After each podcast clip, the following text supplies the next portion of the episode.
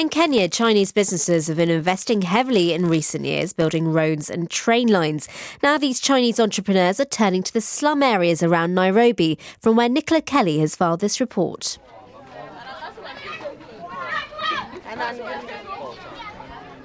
So I've just arrived in the Mathare slums on the outskirts of Nairobi.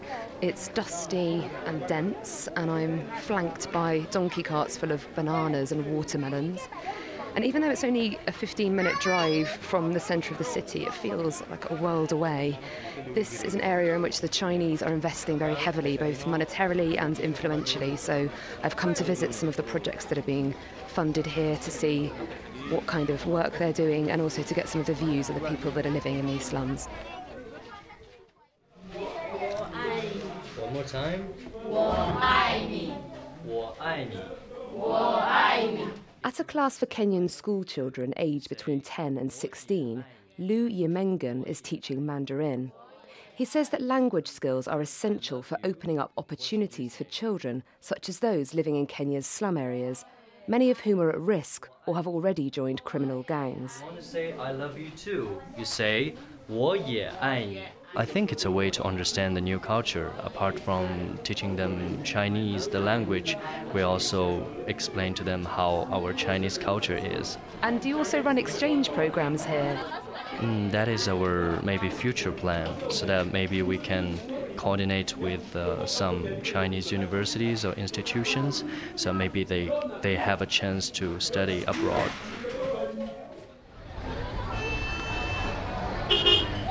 But not everybody is so convinced that the growing influence of Chinese organisations in the slum areas of Nairobi is a positive step forward. Further down the road from the school, I met Martin, a bus ticket collector, collecting money from passengers on the matatu or public buses. He told me how the growing presence of Chinese organisations in the Mathare slums has had a detrimental effect on his livelihood. The area I was living, it needed a space for building their store to keep their tools and tractors inside. They came and demolished my shop. I didn't understand why and what, what they did, why, why, why they did that to me, without giving me, giving me a, a warning to take, to take out my things. To, they can ruin their, the lives of the Africans, mostly Kenyans. So they call us poor. Or when they see their, our skin, they just think that they are better than the Kenyans. I was troubled by what Martin told me, so I investigated his claim that Chinese developers are allegedly appropriating land in the slum areas around Nairobi.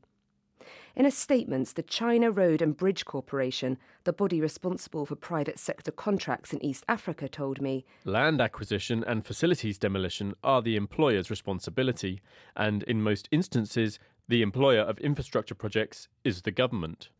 Last year, the population of Chinese migrant workers in East Africa swelled to over 1 million people, predominantly building new roads and train lines.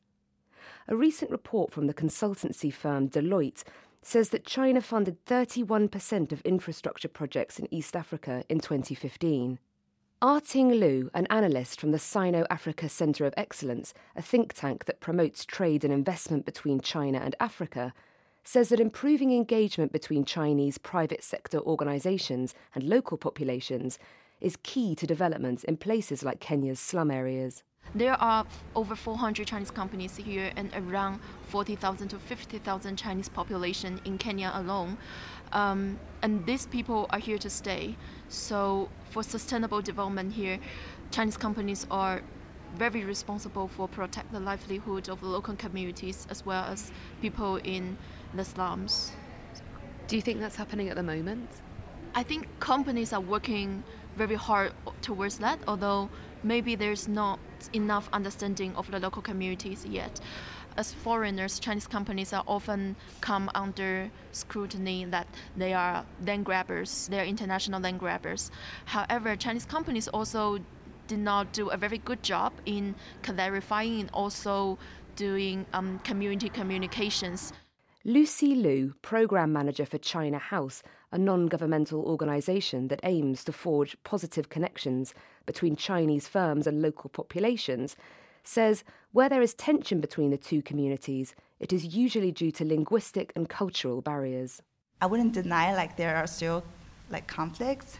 It's, it's not like Chinese tend to like look down on um, Kenyan people, but sometimes there's like a communication gap because a lot of older Chinese who come work here, they don't really know English.